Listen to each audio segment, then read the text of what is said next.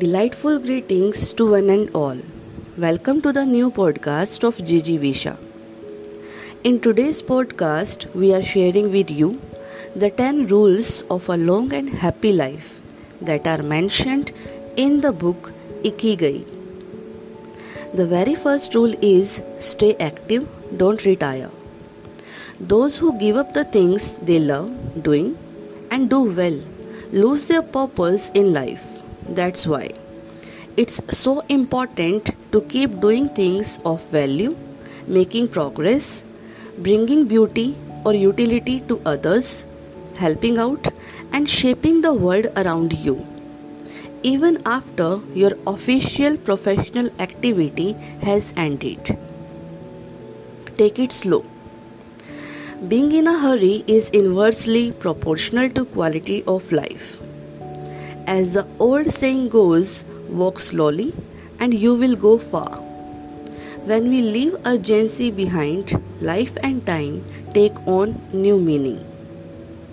Third is, don't fill your stomach. Less is more when it comes to eating for long life too. According to the 80% rule, in order to stay healthier longer, we should eat a little less than our hunger demands instead of stuffing ourselves. Fourth is, surround yourself with good friends. Friends are the best medicine. Therefore, confiding worries over a good chat, sharing stories that brighten your day, getting advice, having fun, dreaming, in other words, living. Fifth is, get in shape for your next birthday. Water moves, it is at its best when it flows fresh and doesn't stagnate. The body you move through life, it needs a bit of a daily maintenance to keep it running for a long time. Plus, exercise releases hormones that makes us feel happy.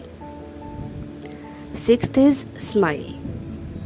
A cheerful attitude is not only relaxing, it also helps make friends.